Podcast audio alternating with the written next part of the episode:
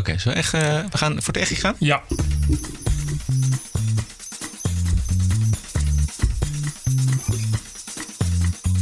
This is the TPO podcast. Ranting and Reason. With Bert Brusson and Roderick Phalo. Grappen bij Voetbal Insights doen links dromen van humorpolitie. Kunstwereld in verwarring door antiek schilderij. En Nederland in verwarring door deze man. Zojuist heb ik bij het politiebureau Lijnbaansgracht in Amsterdam... in aanwezigheid van mijn advocaat, meester Theo Hiddema... aangifte gedaan wegens smaad en laster... zoals bedoeld in artikel 261 van het Wetboek van Strafrecht. Tegen minister van Binnenlandse Zaken, Kaisha Olongren. Aflevering nummer 52, hartelijk welkom. This is the TPO podcast. Zo, aflevering 52, eindelijk weer in de originele samenstelling. Ja, Bert, eindelijk. Hoe gaat het? Ja, oké. Ja, griep was eh, hardnekkig. Ja, nou ja, het is ook koud buiten, hè? Koud. Heel koud. Super koud. Eh, Bart Nijman, even bedanken voor de vorige keer. Dat was, eh, dat was ook hartstikke goed. Eh, maar ik ben blij dat je er weer bent. Ja, ik ook ben ook blij dat jij er weer bent. Precies, want ik was ook weer nog een weekje afwezig. Speciale dank gaat uit naar alle donateurs van TPO Podcast. Want wij zijn, Bert, van Ja? volledig analoog overgestapt op volledig digitaal. En daardoor kan er nog veel meer in deze podcast. Moeten we allemaal zelf nog een klein beetje eh, ontdekken. Maar en we hebben nog veel meer plannen. Donaties blijven zeer welkom. Als u ons een warm hart toedraagt, dan ga dan naar onze website tpo.nl slash podcast. U kunt doneren de waarde die deze podcast voor u heeft. Ja, dat vind, ik, dat vind ik goed dat je dat zegt. Eh, ik zag vandaag op Geen Stijl dat die eh, een Geen Stijl Plus of een Geen Stijl Ja. Premium. Eh, en dat vind ik heel goed. Ik heb Bart ook meteen gemaild. Ik, zei, ja, dat, ik zei van ja, dat, dat- dit is, eh, ik ben daar goed mee bezig. Omdat eh, de enige manier om eh, volledig zelfstandig te blijven als online medium... Ja. is eh, eh, doordat gebruikers je gewoon steeds meer gaan betalen. En eh, ik bedoel, kijk, je ziet nu, daar komen we zo vast op, hè, eh, eh, eh, voetbal Insight en adverteerders die onder druk worden gezegd en de voetbal Toto die dan toch wel weer als eerste zegt, ik stop ermee of ik trek me terug. Zo gaat dat. Hebben zo ze dat gezegd? Of ze, ze hebben gezegd, voetbal- we trekken het ons aan volgens de- mij. Ja, nou, de Toto was daar wel. dat is de enige die ik tot nu toe gehoord heb. Maar in, el- in elk geval, het wordt dus alleen maar steeds erger. Nog los van het feit dat adverteerders steeds minder worden. Geen stijl heeft van zichzelf, denk ik, niet zo heel veel adverteerders, maar die hebben uh, Dumpet. Ja. Wat die financiert. En dat is ook wel geld genoeg.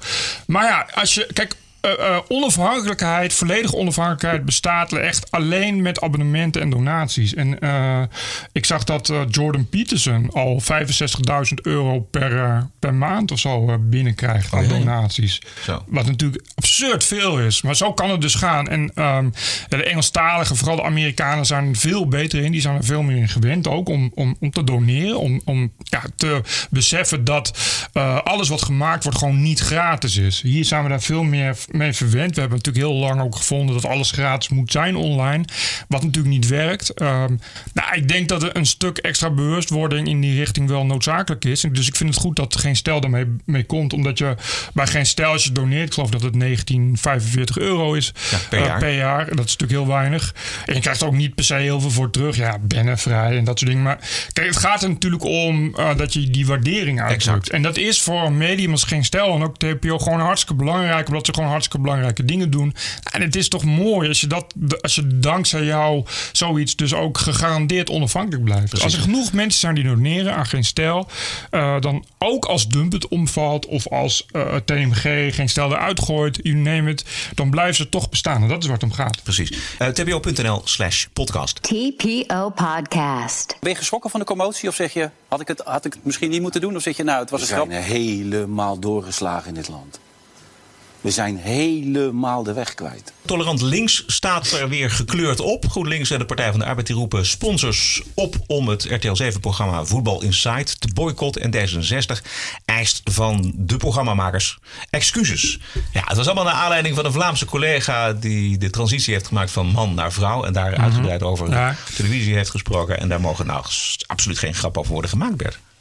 Nou, ik kan dan bij deze kan ik uit de kast komen dat ik voortaan verder ga als eh, beta? Dat organisaties eh, voor transseksuelen daar eh, problemen mee hebben, dat begrijp ik misschien. Maar dat je als politieke partij hiermee gaat bemoeien. Nou, ik vind het heel eng. Ik vind het heel ernstig. Ik begrijp overigens dat eh, D66 zich nu weer de keutel heeft ingetrokken. Oh ja, is zo? Ja, dat staat op TPO. We werden gebeld door de perswoordvoerder van ja, we gaan geen kamervragen stellen. En, en het is ook niet, we willen ook helemaal geen excuses eisen. En het was allemaal de schuld van het ANP. Nou ken ik ANP al heel lang en ik kan je vertellen dat ANP dat zo'n fout nooit zal maken. Als ANP schrijft dat eh, een woordvoerder van, van Sjoerd, Sjoerdsma was het geloof ik, eh, eh, dat soort dingen zegt, dan heeft hij dat ook gezegd. Dat is echt no way dat ANP dat zou verzinnen. Dus dan heeft een woordvoerder, dat zou wel kunnen hoor, voor zijn beurt gesproken. Maar die waren dus niet blij. Want ja, een regeringspartij die kamervragen gaat stellen, is natuurlijk wel weer wat anders dan de PvdA, wat geen regeringspartij is die kamervragen gaat Ja, stellen. nee, ik, ik, weet- ik zie niet zo heel erg eh, het verschil. Nou, om, eh, omdat je daar als regeringspartij natuurlijk een veel diepere lading aan geeft dan als, dan als oppositiepartij. Daar ga, daar, het begint, kijk, op- op- kijk, als je dat als regeringspartij doet, dan krijg je toch een beetje dat het wel heel erg dicht bij die vrijheid van meningsuiting, dat het daar aan begint te krabbelen. Omdat je dan gaat vragen, gaat dit ook een beleid worden wat je willen gaan invoeren? Dat, dat we straks voorstellen krijgen dat we bepaalde grappen niet meer mogen maken. En dat is natuurlijk wat uitgerekend D66, wat toch een democratische, liberale partij schijnt te zijn, natuurlijk wil voorkomen. Hoe dan ook, ze hebben een, eh, een keutel weer ingetrokken. Maar ik vind het nog steeds doodeng dat eh, eh, de PvdA en GroenLinks. eh, ik zag zelfs vanmorgen las ik dat eh, Dylan Iskulos van eh, VVD. VVD, notabene de liberale VVD, daar ook al dingen van vindt. Waarvan ik dacht van, nou, ik vind het heel raar dat jij dat nu ineens vindt. Voor iemand die Ja, ja, ze- zelf jaren bij Pownet heeft zitten giechelen. Maar ieder zijn humor had ze Dat was een beetje de portée van haar verhaal. En Ja, nee, maar, en dan kwam er maar. Er kwam een maar. Van dit, het gaat de hele tijd over. Dat was ook de maar. Daar kwam zelfs Arie Boomsma. Het bekende, het bekende orakel als het gaat over sport en voetbal. En transgenders, Arie Boomsma.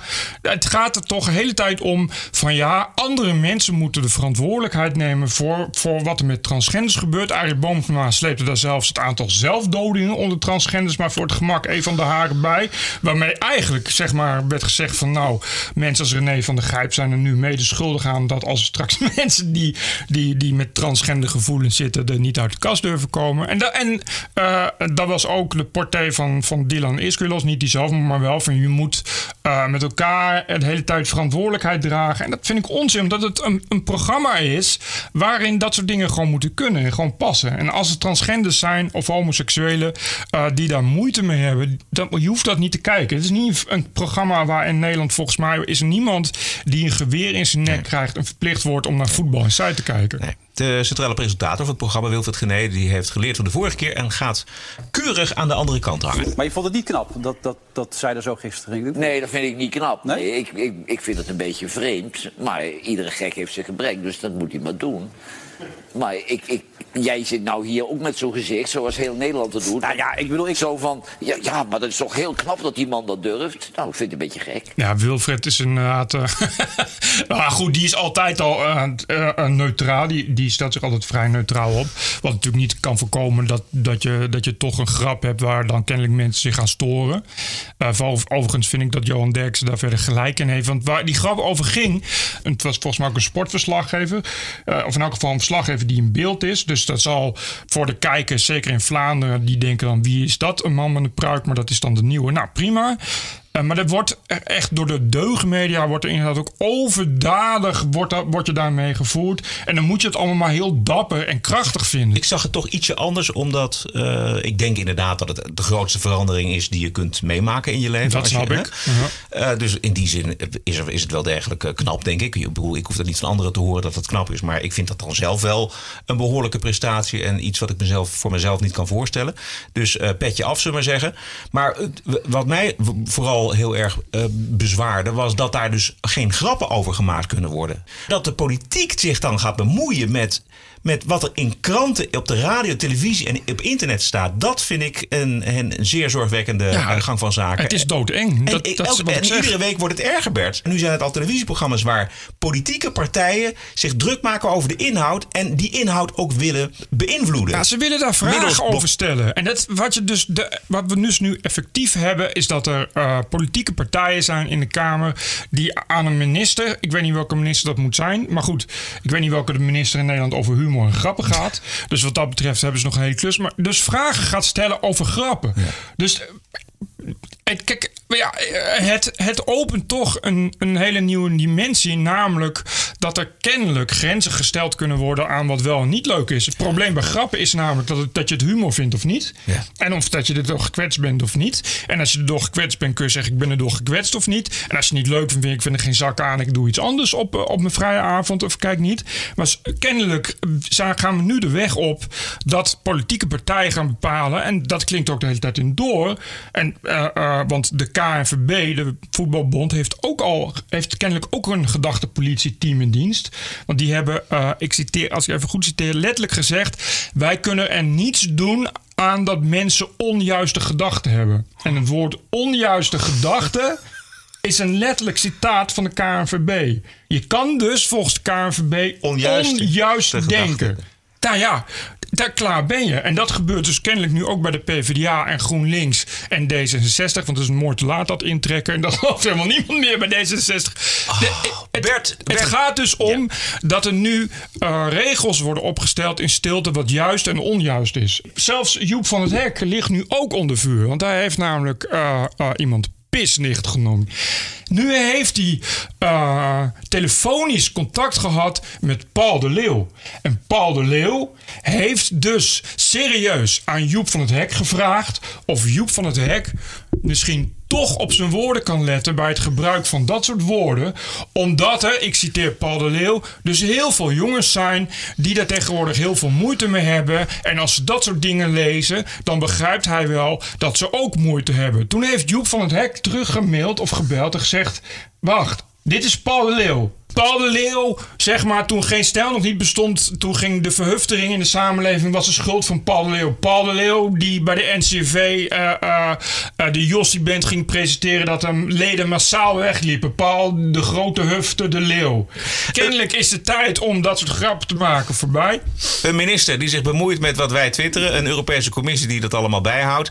En drie politieke partijen die zich bemoeien met humor op televisie. Dit nummer ken ik, vind ik een mooi nummer. Dat is een goed, dit is een goed nummer, en vooral een goede tekst. Een lekker ritme. Dit kon wel eens weer een, een nieuwe carnavalshut eh, worden. Komt ie, Roland. Ronald, sorry. Hij werkt in een bordeel. Van morgens negen tot vijf is hij een wijk. Ja, hij zingt niet eens over een transseksueel. Hij zingt over, over iemand, over een man die zich verkleedt als vrouw. Maar goed, dit is wel heel grappig dit. Ik moest er de hele dag aan denken, Bert, aan dit eh, nummer. Eh, door het nieuws rondom eh, D66 en de Partij van de Arbeid en GroenLinks en voetbal Ik zag ook dat dit nummer, op- dit is echt uit 2009 of zo. Ja, een tijdje geleden, ja precies. Ja. Ik dacht, dat het ook, ik dacht eerst dat het gewoon ook, ook net bedacht was op deze hele, Ja? op deze hele hype. Maar eh, nee. Zolang als ik hier zit, Ja? trek ik me niks aan van die selectieve verontwaardiging. Ik trek me niks aan van zenderbaasjes. Zolang als ik hier zit, Ja? zeg ik wat ik vind. Stel ik me geestelijk onafhankelijk eh, op. Ik kom niet uit Drenthe rijden om hier om de hete brei eh, heen te draaien. Of met twee monden te spreken. Dus of ze halen me van de buis, of ze laten me mijn gang gaan. TPO Podcast.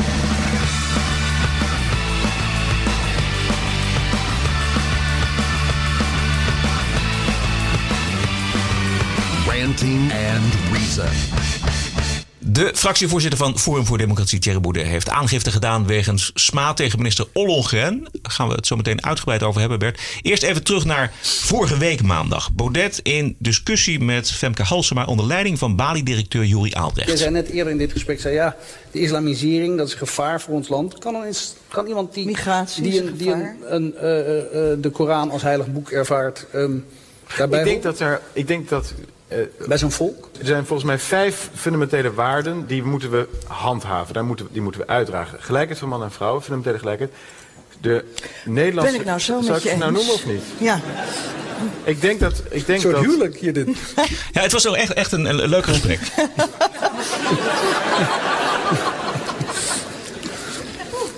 Ehm, Nederlandse wet gaat boven religieuze eh, ideeën. Je moet alle ideeën kunnen bekritiseren en ridiculiseren. Iedereen moet van geloof kunnen veranderen. En iedereen moet zelfs zijn eh, liefdespartner eh, kunnen kiezen. Ehm, die vijf punten. Oh, gelukkig. Die vijf punten zouden volgens mij niet ter discussie moeten staan.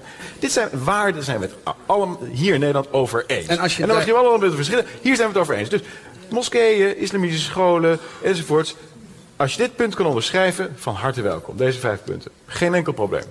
Volgens mij is dat een heel duidelijk criterium. En vervolgens hebben we natuurlijk daarbij, dan dat zou je kunnen zeggen, dit is het juridische framework. Daar kun je nog een cultureel framework aan toevoegen. Dat we het belangrijk vinden dat iedereen op school een deel van onze geschiedenis leert. Nou, die, die, die, die twee coupletten van het uh, Wilhelmus pakken we er ook bij. Oh ja? Sinds deze nieuwe regering, geloof ik. En eh, nog een paar andere waarden die meer cultureel zijn. Ik denk dat de Nederlandse taal belangrijk is. Nou, dan kom je volgens mij al een heel eind bij die beschrijving van wat is het nou dat wij hier met elkaar delen. En inderdaad, wat mij betreft. De rest niet. Blijft dat, nou ja, wat mij betreft blijft dat een open uitnodiging aan, aan, aan mensen die hier iets willen komen bijdragen. Maar je moet wel duidelijk zijn, als dit soort waarden fundamenteel niet worden onderschreven door allerlei mensen, ja, dan hebben we echt een groot probleem. En dat is nou het punt waar ik het graag vanavond over wilde hebben. Als je dat namelijk maakt en die problematiek aan de orde stelt, dan is er nog steeds een hele grote brigade beschuldigers die met fascisme, nazisme, weet ik allemaal gekkigheid aankomen zetten en daarmee doen alsof de discussie gaat over intolerantie van de kant van mensen zoals ik die dit probleem aan de kaak zetten, terwijl de eigenlijke intolerantie bestaat op de zwarte scholen waar Femke haar kinderen niet naartoe wilde sturen, op de moskeeën in de wijken hier en alle jonge dames die niet veilig meer door de straat durven lopen vanwege de intolerantie daar. Dat is het echte probleem. Daar moeten we het over hebben en niet over de mensen die het probleem aan de orde stellen. Er werd ook verwezen naar de anti-forum demonstratie van 18 maart aanstaande, waar GroenLinks, dus de partij van eh, Femke Halsema, tussen de afgevaardigden van extreem links loopt. Je hebt volstrekt gelijk. Ehm, je moet volstrekt vrij zijn om je commentaar op deze samenleving te kunnen geven en je zorgen uit te kunnen spreken. Er is geen enkele vorm van intimidatie gerechtvaardigd of censuur. Geen enkele vorm. Vind je dan ook dat jouw partij afstand moet nemen van de extremisten waar ze in maart mee zouden willen gaan demonstreren? Groepen die geweld niet schuwen. Kijk, weet je, ehm, ik ben acht jaar uit de politiek. Ik ben mijn eigen mens. Ik ben een individu. Vind ik het verstandig, zoiets? Nee. Net zo min als ik het verstandig vind dat jij bij de ijzerwaken het woord voert. Maar ik heb heel goed onthouden wat jij daar hebt gezegd. Dat jij vindt dat jouw opvattingen, ehm, dat het gedrag van andere mensen daar, bij die ijzerwaken, niet afstraalt op jou. En ik vind dat mensen altijd op hun eigen merites moeten worden beoordeeld en niet op het gedrag van anderen. En volgens mij, als je trouw bent aan je eigen opvattingen, dan maak je er hier nu niet zo'n goedkoop politiek punt van. Nee, daar gaat het helemaal niet om. Het is een heel ander iets.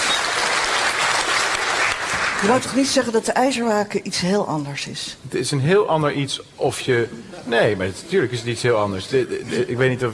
Als je als intellectueel ergens, wat ik toen was, vijf jaar geleden, ergens wordt. Ergens wordt gevraagd om een opvatting te geven in een paneldiscussie, wat dan ook. Dat is echt heel iets anders dan een demonstratie in een stad. Om te zeggen dat bepaalde partijen niet mee zouden mogen doen aan de verkiezingen met clubs die het geweld niet schuwen. En die zaterdag nog iemand van ons eh, hebben belaagd op straat. Dat is echt iets fundamenteel anders. Weet je, spreek mij aan op mijn eigen opvattingen. Dat zou ik heel prettig vinden. Dan hou ik jou ook niet verantwoordelijk voor het gedrag van voorpost of we- weet Ja, ik veel is. wat. Ja, ik, vind haar, ik haat haar sowieso, maar ik begrijp nu weer waarom. waarom dan? Nou, is, er is altijd, altijd die hele venijnige jijbak die dan is. Dus eigenlijk zegt hij, ja, ik, ik wil daar niet op aan worden gesproken... want ik ben niet meer van, van GroenLinks. Ik ben acht jaar uit de partij, dus spreek me aan als individu. Dat is oké, maar dan toch, ja, maar jij, want weet je, meteen, meteen een hek er ook voorwerp want als je het wel doet, dan heb ik wel iets om, om je neer te slaan. Dat is dan ook nog een kutvergelijking, want dat is, bedoel je, dat wat Thierry al zegt. Ja, ik zit daar gewoon, ik zat daar bij de IJzerwaken in een forum. Dat is toch totaal iets anders dan dat je met, dan dat je met, met, met die, die rode, af, eh, rode armee-fractie types door een stad gaat banjeren en roepen dat uh, Annabel Nanninga niet mee mag doen met de verkiezing. Nee, wa- waar eh, Femke Halsma op doelt is dat zij wordt aangesproken op het gedrag van haar partij die meeloopt met die extreem linkse demonstratie van, de, van 18 maart.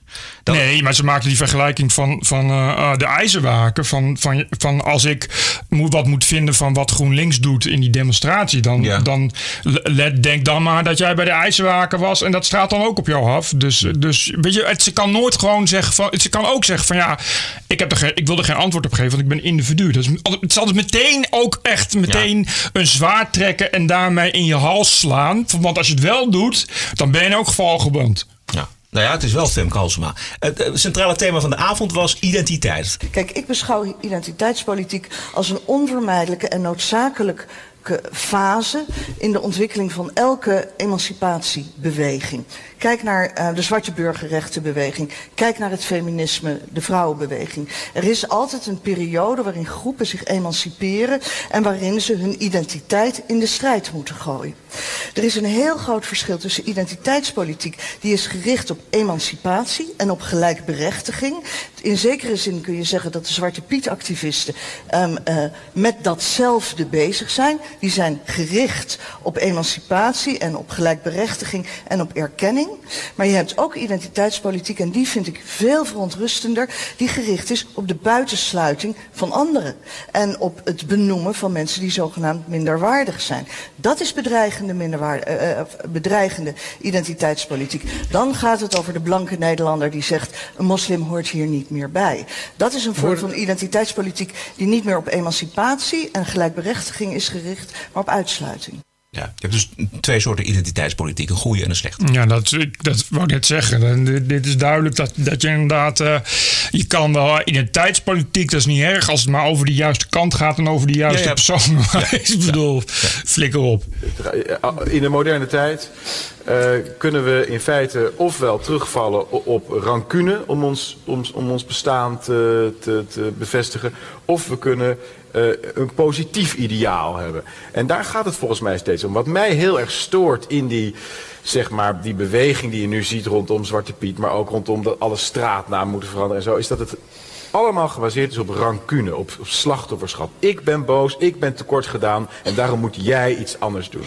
De, de, het soort identiteitspolitiek waar ik een voorstander van zou zijn, zou zijn iets positiefs. Dit hebben wij te brengen. Dit is iets wat we mooi vinden en we nodigen anderen uit om daar ook onderdeel van uit te maken. Juist. Heel goed, Thierry. Ja, dat, dat, dat, nou, even luisteren nog naar het eh, laatste gedeelte eh, voordat het misgaat. En dan luisteren we naar het bezwaar van Femke Halsema. Mijn grootste bezwaar tegen identiteitspolitiek uiteindelijk is waar het leidt tot bevriezing van cultuur.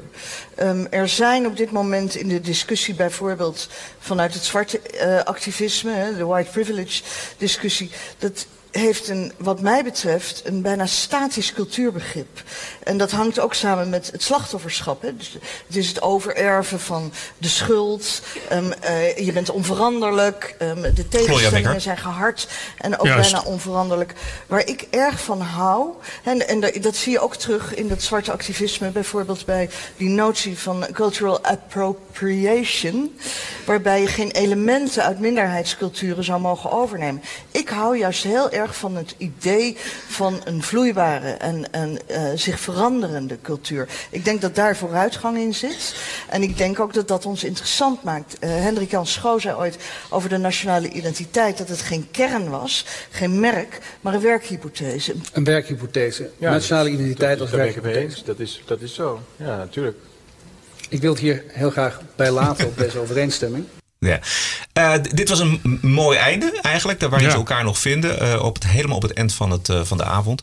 Maar eerder was het natuurlijk misgegaan. En daar is alle heibel rond eh, ontstaan. En dat was namelijk het moment dat Femke Halsema het had over uitspraken van Oh ja. de nummer twee van Jernas. de lijst. Jernas. Want nu je het toch over die nummer twee hebt, want dat vind ik inderdaad een- hier in Amsterdam, vind ik een heel goed voorbeeld. Deze jongen van Surinaamse Hindoestaanse afkomst doet uitspraken in de media waarin hij zegt dat zwarte mensen een lagere intelligentie hebben dan blanken en dat dat nou eenmaal onomstotelijk is bewezen. Ben je het daarmee eens? Ja, het is een discussie eh, met wetenschappelijke discussie. Die laat ik graag voor zijn rekening. Ja, maar jij gebruikt hem als een voorbeeld van jullie tolerantie en van de gesprekken die jullie in het campagneteam hebben. Nou Dus ja, ik- en het beleid. Hè? Waar het om gaat is dat we dus eh, allerlei delen van Amsterdam bij die stad willen betrekken. En, en, en dit soort problematiek waar we het over Maar- hebben, maar- dat is een soort wantrouw, cultuur van wantrouwen. Dat moeten we denk ik zien. Maar jij zegt, jij zegt dat vind ik een wetenschappelijke discussie. Dus jij houdt ik weet even- niet of hij dat gezegd heeft overigens. Dat word ik nu voor de voeten gehoord. Maar als hij dat gezegd heeft, ja, wat, wat moet ik daarvan vinden? Ja, jij zei net dat je dat een... Nou, ik ben al acht jaar uit de politiek en jij werpt mij steeds voor mijn vo- voeten wat mijn partij ervan. Jij bent partijleider, dus ik zou denken, je vindt wel iets van wat je eigen Nee, maar- politici Ik weet, niet, ik, weet niet, ik weet niet wanneer hij dat gezegd heeft wat, wat hij daarmee bedoelde, wat dan ook. Maar mijn eigen visie is in elk geval dat eh, wij hier met elkaar, met iedereen die in dit land is, eh, het, een beetje gezellig moeten zien te, hebben. En daarvoor, en Maar- daarvoor is het ontzettend belangrijk. En daarvoor is het ontzettend belangrijk. Volgens mij dat je een aantal positieve waarden met elkaar formuleert. Ben ik met je eens. Ja, maar even... Maar over, over intelligentie, laat, dat weet ik allemaal niet. Dat Maar, deze, maar, zeg maar de wetenschappelijke discussie of zwarten dommer zijn, laten we even in het midden. Is dat jouw opvatting daarover? Wat moet ik ervan vinden? Nou, ja, je mag ervan ik- vinden. Ik, ik zal jou niet vertellen wat je ervan moet vinden. Ik ben benieuwd wat jij, zeg maar, dat is, dat is jouw antwoord. erop. Dus het, het, we laten dat even in het midden. Nou, ik heb geen reden om aan te nemen dat het zo is, maar ik heb ook geen reden om aan te nemen. Kijk, Bert, begrijp jij deze reactie van Ja. eh, Thierry? Nou, dit is eh, eh, niet slim van hem gedaan natuurlijk. Eh, Ik bedoel, had hij, had hij van tevoren kunnen bedenken. Hij weet natuurlijk ook heus al wat, wat Jernas heeft gezegd. Hij weet heus al welk vlees hij in de pan heeft, bij, eh, in de kuip heeft met Jernas.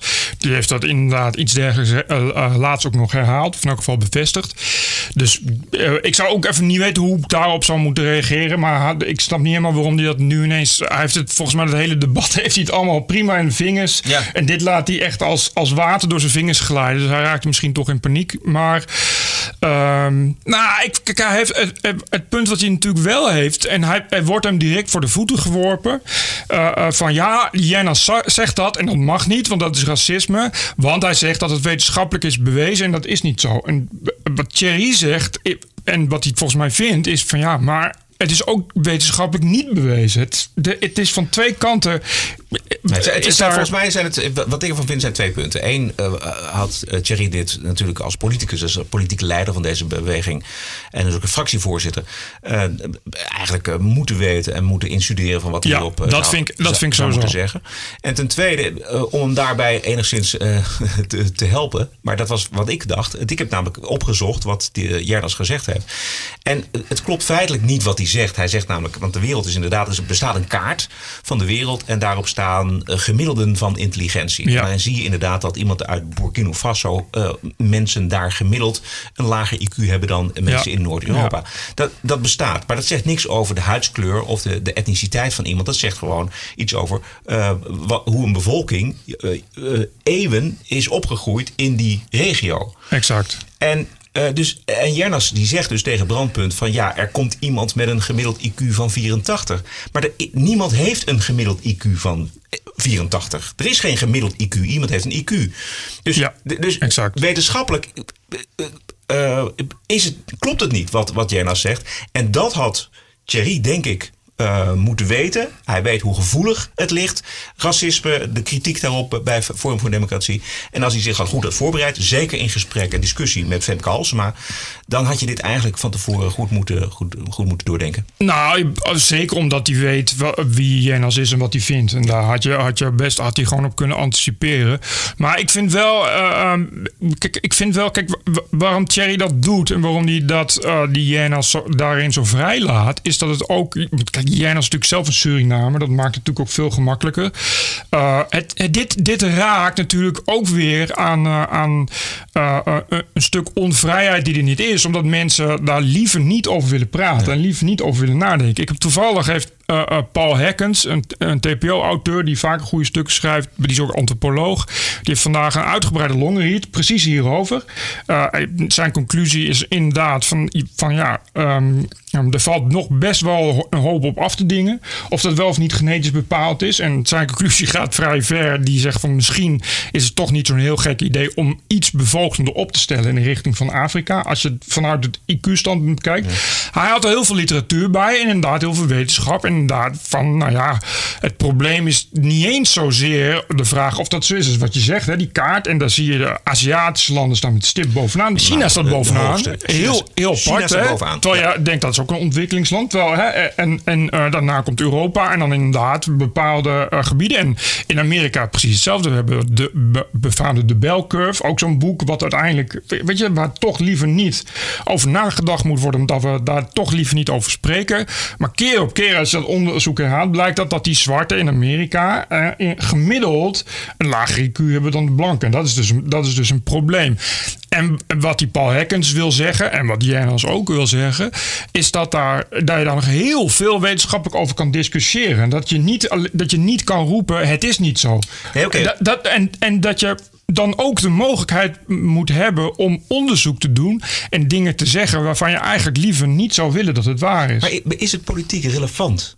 Naar mijn idee namelijk totaal niet. Nee, maar goed. De, kijk, eh Thierry gaat natuurlijk niet over de mening van Jennas of die wel of niet Nee. politiek relevant is. Dat zal wat zijn, want de mening van Jennas zijn zelden politiek relevant. Eh, bedoel, maar dat was, dat was ook niet de vraag. Maar wat hij wel doet, is zeggen van, nou ja, ik ga me niet, ik ga me ook niet opdringen om, om me tegen die mening te verzetten, omdat het. Eh, ehm, het is niet dat, in elk geval niet voor de gemeente politiek relevant, maar het is wel uiteindelijk politiek relevant in de vrijheid die je moet kunnen hebben om die wetenschap te beoefenen en, en ook om dingen te vinden. En dat is natuurlijk ook een beetje waarom die toen met die eh, zogenaamde racist vijf uur lang Ja. ging dineren. Ja, Nou, zogenaamd. Het is wel is een behoorlijke racist volgens mij. nou ja, de, eh, eh, nou, volgens mij heeft hij van de vijf uur, vier uur of hele andere dingen gehad, laat ik het zo zeggen. Weet je, omdat hij, en daar ben ik het wel met hem eens, zegt van nou, ik ga me niet laten beperken door, dat doordat iemand daar een label op plakt. Da- misschien heeft die persoon wel racistische denkbeelden, daar hoef ik niet per se mee eens te zijn, maar dat betekent niet dat hij ook nog andere dingen kan zeggen. En dat betekent al helemaal niet dat ik niet ook dat boek kan, mag, moet kunnen lezen. Die, die boek van Jared Taylor hebben we ook besproken op TPO, bewust. Nou, daar, ik vond dat hele interessante besprekingen, waar eh, zowel de voor's en tegens ook heel duidelijk in zijn. Baudet permitteert zich eigenlijk maximale vrijheid. Exact. Nou ja, en eh, hij permitteert zich in elk geval eh, de vrijheid om op dit moment dan te zeggen van ik ga me niet, ik ga niet zeggen, eh, ja, omdat het natuurlijk heel moeilijk is om exact te zeggen wat, wat de Jennas dan fout doet. Je kan die Jennas dan ook niet, weer niet zomaar een racist noemen. Kijk, dat is wel wat die tegenstanders hem willen aanwrijven. Ja. Van die hey, houdt de racistische denkbeelden op naam. Maar je kan natuurlijk op je vingers al uittellen dat dat niet zo is. De, die jongen is zelf Suriname. Dan vervolgens gebeurt er dit. De afgelopen tijd heb ik van alles meegemaakt qua aantijgingen en een scherp debat over alle issues ga ik en gaan wij als partij absoluut niet uit de weg.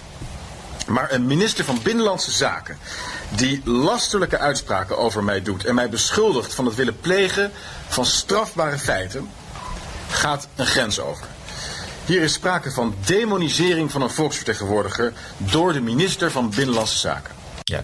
Ten eerste was er veel verontwaardiging over dat de pers zich zo liet optrommelen en liet wegsturen eigenlijk met een kluitje in het riet na de persconferentie. Er mochten ook geen vragen worden gesteld. Ja. En het was opening van, van zo'n beetje alle bulletins. Ja. En Ja. dat was het. De pers, de Nederlandse pers liep er eigenlijk als een, eh, als een hondje achteraan. Nou, hij deed ook wel een beetje een vogelaartje, eerlijk gezegd. De manier waarop hij wegging vond ik ook niet zo heel chic. Daar had hij, bedoel, dat is hij normaal ook niet. hè. Normaal is hij ook altijd eh, eh, juist heel scheutig en ruim. En eh, is, daar is hij altijd bereid voor een extra pose en, en een extra, en een extra one-liner. En nu was het ineens gewoon negeren en snel de auto weer instappen en weggaan. Terwijl je inderdaad wel met, met groot gebaar al die mensen naar, naar l'Europe hotel. eh, trekt. Waarin je vervolgens eigenlijk een hele sec juridische mededeling doet en weer vertrekt. Als een soort, weet je, inderdaad, als een, bijna als een soort regent. Dus dat vond ik niet zo handig van hem. Maar heeft hij een punt? Inhoudelijk. Eh, ja, omdat hij, je kan niet. Kijk, de manier waarop hij nu wordt gedemoniseerd. doet natuurlijk heel sterk denken aan eh, een hele andere opkomende eh, populaire populistische politicus. waarmee het heel slecht is afgelopen. Dus je kan dat niet.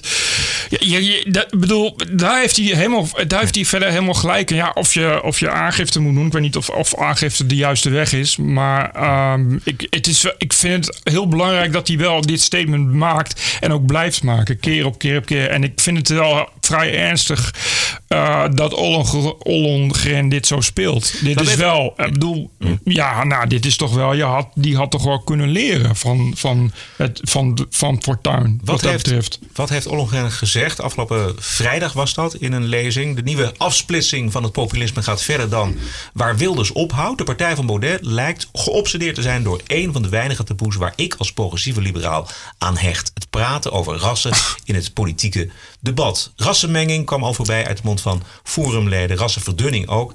De afgelopen weken ging Baudet opnieuw verder. Geconfronteerd met uitspraken dat Nederlanders met een donkere huidskleur minder intelligent zouden zijn dan andere rassen. Een uitspraak van een kandidaat van Forum bij de verkiezingen aanstaande maart. zei de voorman van Forum voor Democratie dat hij daar geen afstand van wilde nemen. Volgens Baudet was dit een wetenschappelijk debat, daar wilde hij zich niet in mengen. Zo laat hij dus onweersproken dat zijn partijgenoten openlijk discrimineren op basis van ras. En daar komt het. Het populisme wil sommige Nederlanders dus anders behandelen dan anderen. En daarmee bedreigt het kernwaarden van Nederland. Nou, ja, maar goed, dit is dus exact hetzelfde hoe het bij Fortuyn ging. Er werd precies hetzelfde gezegd. Op het moment dat Fortuyn een interview heeft gegeven over eh, eh, dat artikel 1 van de grondwet, wat hem betreft, eh, eh, niet klopte. Dus eh, daarvan heeft hij nog gezegd dat hij het wilde afschaffen. Hij wilde alleen zeggen, dan kun je het maar beter afschaffen, want hij was het daar niet mee eens. Daar werd meteen de suggestie, meteen, ik bedoel, vervolgens ging eh, D66 uit het dagboek van Anne Frank citeren. Daar werd meteen de suggestie gewerkt. Dit is een populist die als hij aan de macht komt voor bepaalde groepen en voor bepaalde mensen in de samenleving, ja, die, dan gaan de treinen voor die mensen gaan weer rijden. Dat is de suggestie die wordt gemaakt. Dat is ook precies hier. Ja, is dat zo? de- dat is wat hij wil overbrengen. Het populisme wil sommige Nederlanders dus anders behandelen dan anderen. Dat is, maar dat is dus niet zo. Dat Nee, is, oké, is helemaal maar- geen enkele, enkele reden om dat ooit te denken. Zeker niet van Forum voor Democratie. Maar had, had zij dit niet mogen zeggen dan? Nee, omdat ze dit puur en alleen en bewust zegt. Om dat zo te framen, inderdaad, dat mensen dat idee erbij krijgen. Want daarom zegt ze ook: het is nog erger dan Wilders. En iedereen weet wat D66 van Wilders vindt. Ik bedoel, D66 vindt Wilders al eh, eh, een nazi. Dus eigenlijk is Baudet nog erger dan een nazi. En dat is wat hier gezegd wordt. En daarom speelt het ook op de grondwet en wederom artikel 1. En dat, zie je, daar als dit staat er gewoon. Als Thierry Baudet aan de macht komt, dan, dan zullen sommige mensen eh, niet meer zo worden behandeld als dat ze nu worden behandeld, want die zijn dan minder. Dat is wat ze wil zeggen. En de reden dat ze dat doet, is omdat ze die partij wil demoniseren, omdat ze Thierry Baudet wil demoniseren. Maakt het ook wat uit dat zij minister is? Natuurlijk maakt dat wat uit. Namelijk? Ja, het is ja, namelijk. Het is een minister. Het is ook zijn minister. En het heeft nogal, nogal een impact. eh, als ook de minister van Thierry Baudet dit kennelijk zomaar zegt over Thierry Baudet. Dus ik vind het wel echt heel anders dan dat, je, eh, dan dat iemand eh, een backbencher van de SP. of, of die, die kraker die hier GroenLinks naar Amsterdam leidt. Weet je, wat toch een halve activist is, dit soort dingen zegt. Nee, ja, maar goed, maar dan weet je, weet je, dan weet je wie dat is. Terwijl dit is, nou ja, dit is toch een zwaar gewicht. Het zwaarste gewicht wat we momenteel hebben, zo'n beetje in de politiek. Die, die nu, dus nogmaals, niet alleen, niet alleen zegt van ik vind Thierry Baudet een, een eng mannetje. Of ik vind het vervelend, of ik vind het heel raar eh, dat ze het over, over, eh, over rassen hebben. Of dat huidskleuren te sprake komen. Maar dus, dus zegt, als hij aan de macht komt dan eh, is het gewoon afgelopen van wat we sinds de Tweede Wereldoorlog hier hebben. Ja, dat, dat is dus de implicatie is dus daarvan. Op het moment dat dit soort mensen aan de macht komen, is, is de vrijheid weer weg en kunnen er allerlei dingen gebeuren met bepaalde lieden en bevolkingsgroepen in de samenleving. Dat dat is de enige suggestie die je daaruit kan halen. En zo ging het met, met Fortuyn ging het exact zo. Exact zo. En dat was ook een D66. Dat was ook GroenLinks. Weet je, eh, en, en PvdA. En daar hadden ze van kunnen leren. Dat is nou potdomme al, eh, al 15 of 16 jaar geleden. En het gaat gewoon exact hetzelfde. En het enige waar je op hoeft te wachten is op een Volkert. En die is trouwens weer vrij. Dus dat zal hem helemaal niets letten om daar weer gewapende hand Nederland te verlossen van de quereland. God bewaar ons. God bewaar ons, exact.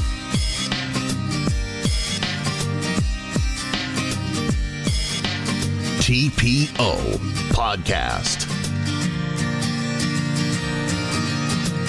Zal ik eh, wat drinken halen? Ja, lekker. Is er nog thee? Wil je thee? Ja, ik vond thee, thee en Je bent niet water. van bier, hè? Nee, eh, vandaag even, Even niet. lekker niet. Ik moet morgen vroeg op, dus dan als ik nu ga drinken, dan... eh, En iedereen die ons niet eh, wil geloven, lees eh, Hugo in het AD. Ja, dat was een voortreffelijke column. Die heeft ook voorkomen gelijk. Daar ging het inderdaad precies om eh, dat we in een vrij land, daar gaat het dus om, in een vrij land gewoon onsmakelijke grappen moeten kunnen maken. Omdat het een vrij land is. En als, als dat niet meer kan, zoals nu, want het kan dus niet meer normaal, dan kun je je afvragen of je nog wel in een vrij land woont. Nu we het toch over censuur hebben. Laten we, ons, eh, we houden ons niet heel vaak bezig met de kunstwereld, maar eh, daar is alle aanleiding toe. Want eh, er is een heel mooi schilderij, dat heet eh Hylas en de Nymphs. En een schilderij van John Williams Waterhouse. Die ha- hangt in een groot museum in Manchester, in Engeland. En dat is op last van de curator weggehaald. Het is ook inmiddels alweer teruggehaald. net zeggen, hij is maar- weer terug. Hij is weggehaald. En het, een van de mooiste uitspraken van die curator, zijn vrouw, vond ik eh, dat zij zich diep en diep geschaamd heeft. En waarover? Dat dat schilderij er zo lang gehangen heeft. Ja, ja. hij heeft er wel. eh, eh, ze hebben er. eh, zo gaat het namelijk altijd. een, een sausje overheen gegoten. Namelijk dat het een kunstproject was. Wat heeft hij gedaan? Hij heeft dat schilderij weggehaald. Omdat hij het debat wilde aanwakkeren hè, over MeToo in het museum. Want het zijn toch natuurlijk hele seksistische. Het gaat toch om vrouwen in blote tieten. die toch vooral de fantasie van de mannelijke, van de mannelijke erotische kunstenaar uitdrukken. Ehm, dus hij heeft het eh, eh, gedacht, ik ga het censureren, maar dat kan niet zomaar. Dus maak je dat van zich, nee, ik haal het weg. En dan mocht het publiek mocht in post-it memo's opschrijven wat ze daarvan vonden. En dat werd dan geplakt op de plaats waar dat schilderij hing.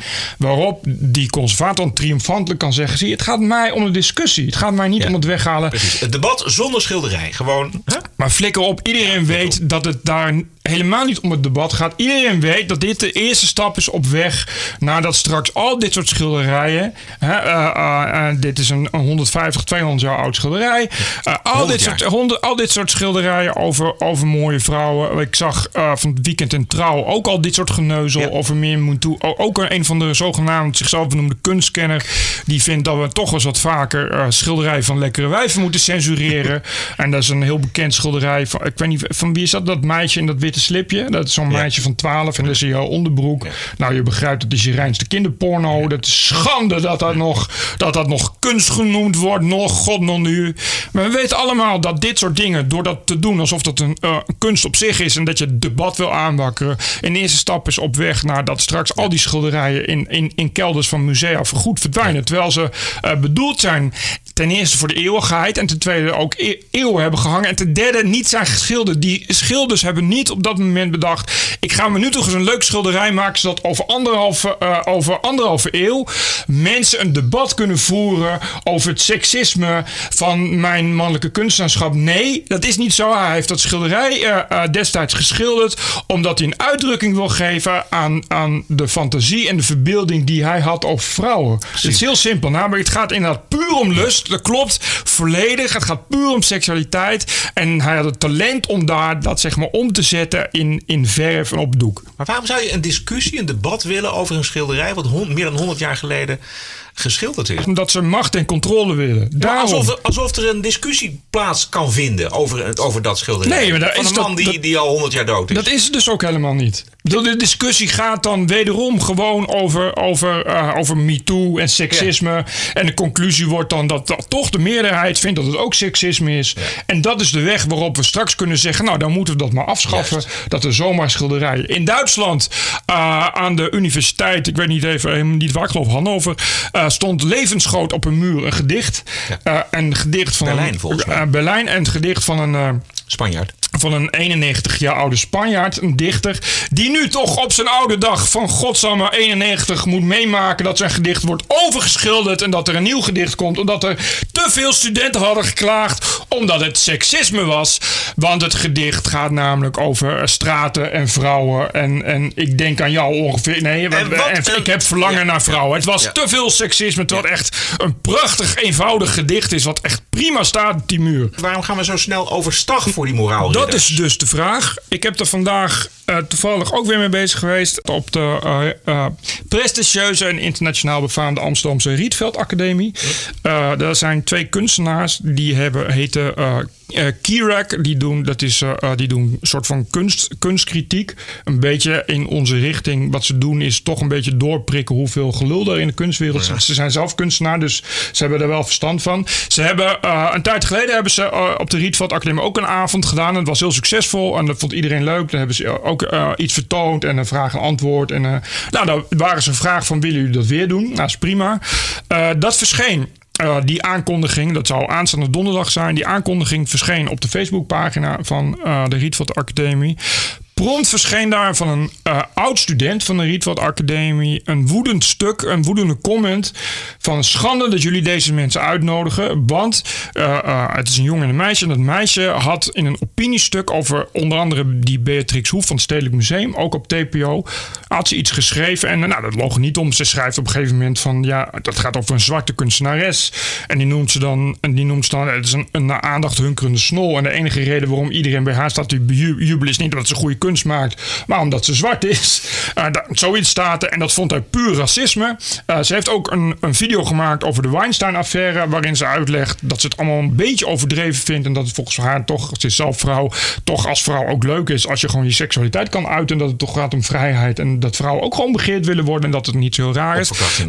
Puur, eh, is puur seksisme. Eh, het werd dus op een bepaalde manier aangewakt en geframed. Vervolgens verschenen er allemaal comments van andere Rietveld-studenten die zeiden: Wij weigeren te luisteren naar racisten en seksisten zoals jullie. We willen niet dat jullie komen. Vervolgens hebben eh, studenten, oud-medewerkers, oud-studenten en medewerkers massaal gemaild naar de Rietveld Academie: van we willen niet dat deze racisten en seksisten komen, iets komen organiseren op de Rietveld Academie.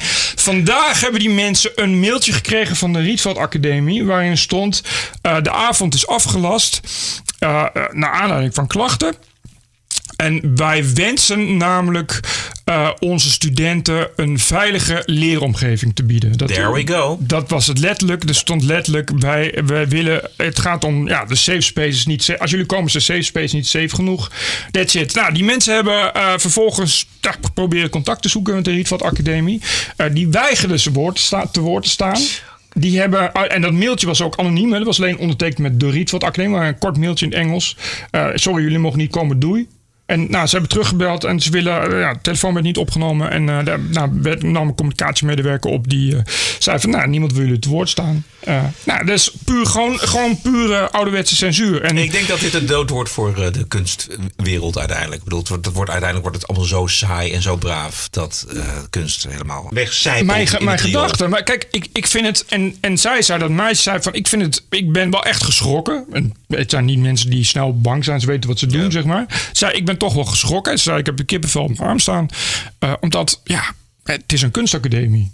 Kijk, dat dat op de universiteit gebeurt, hè, bij, bij eh, genderwetenschappen en politicologie op de UvA, is toch tot daar aan toe. Maar dit is een kunstacademie. Die, die, het hele idee van kunst is volgens mij dat je debat aanzet en dat je provoceert. Ja, ja.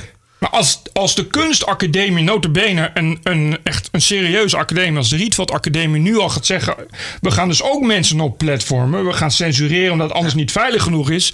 kun je je echt zorgen gaan maken over de waarde van kunst in Precies, Nederland. dan wordt het gewoon een Rietveld, wordt een soort schroevers. Ja, want ik, ik zei ook al van ja, wat, maar wat gaan ze die, die studenten, wat mogen die dan nog wel tekenen? Dan krijg je dat je gewoon echt regels krijgt van, van binnen welke kaders je nog mag schilderen. Maar dat moet dan per se moet het een inclusief schilderij zijn. Ja. Waar dan per se een man en een vrouw in moeten zitten en een transgender.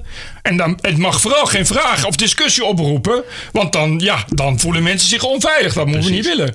Maar dat is toch tot, totaal van de zotte dat dit zomaar zo gebeurt. Ik heb serieus gedacht van, Ja, is dit moet een er grapje? lachen, Bert. Ja, nee, maar goed. Nee, maar, eh, regels we- voor humor, regels voor kunst, regels voor leven, regels voor liefde, regels voor werken, regels voor ademen. Stel dat dit nog eventjes doorgaat en dat het erger wordt, dat zou, me, dat zou ik me zomaar kunnen voorstellen. Ja, dan, volgt, dan volgt er altijd toch weer een reactie. Dus het wachten is op een nieuwe generatie. Misschien moet die nog worden geboren. Maar die zich zo radicaal gaat afzetten tegen die hele politieke correctheid. En al die regels en die safe spaces. En ik hoop dat ik dat nog mag meemaken.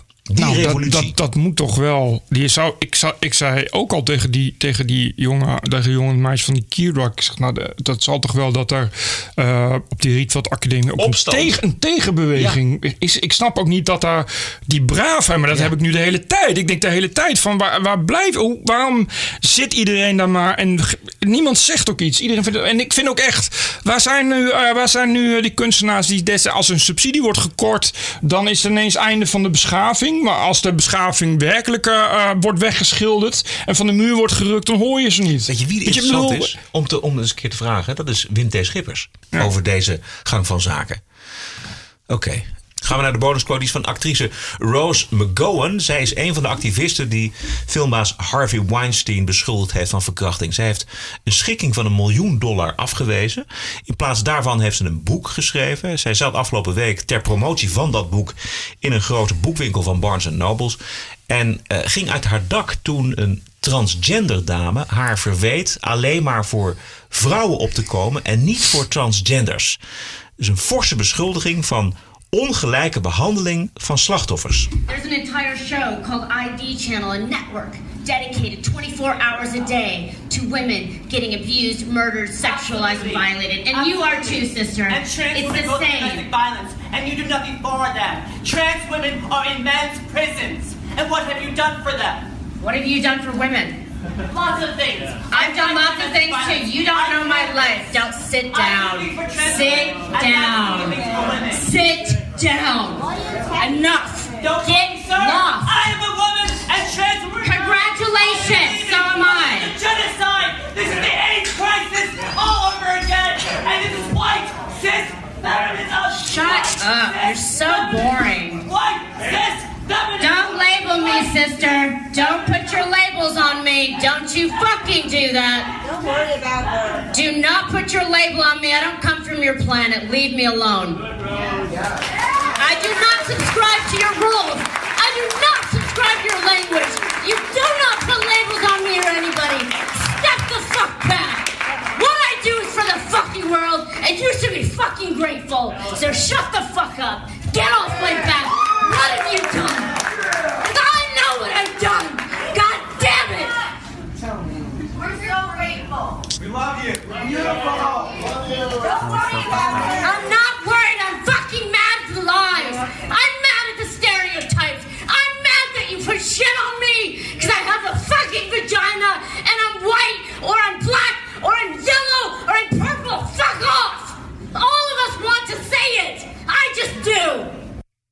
Hier heeft ze toch wel een punt, vind ik. Ze is Ja. helemaal buiten zinnen. Want ze zegt, Nee, ze heeft helemaal met gelijk, die- helemaal gelijk. met die labels. Zo we het toch op ook. hè? Weet je, de- dit is dus inderdaad de hele. Dit is dus kapen van, van andermans. Dat is dus nog erger dan slachtoffergedrag. Dat je andermans slachtofferschap ga je dan. Ga je dan echt een soort piraat. Ga je dat enteren. Ga je dan als transgender naar die boeken en zeggen van luister. eh, jij bent verkracht door Harvey Weinstein. Maar ik ben nog erger, want ik ben transgender. En eh, eh, je besteedt geen aandacht aan mij. Nee, je bent ook een transgender die niet verkracht is door Harvey Weinstein. Dus wat is precies het probleem? Ja, exact. Tot zover deze aflevering. Wij gaan aan de slag met nummer 53. Wilt u deze podcast en ons werk ondersteunen? Maak dan een donatie over. Ik zou zeggen, kies het bedrag wat u vindt wat de TPO-podcast waard is. Voor u. Ga naar tpo.nl slash podcast. Wij zijn terug op dinsdag 13 februari, Bert. TPO Podcast. Bert Bruson, Roderick Balo. Ranting and Reason.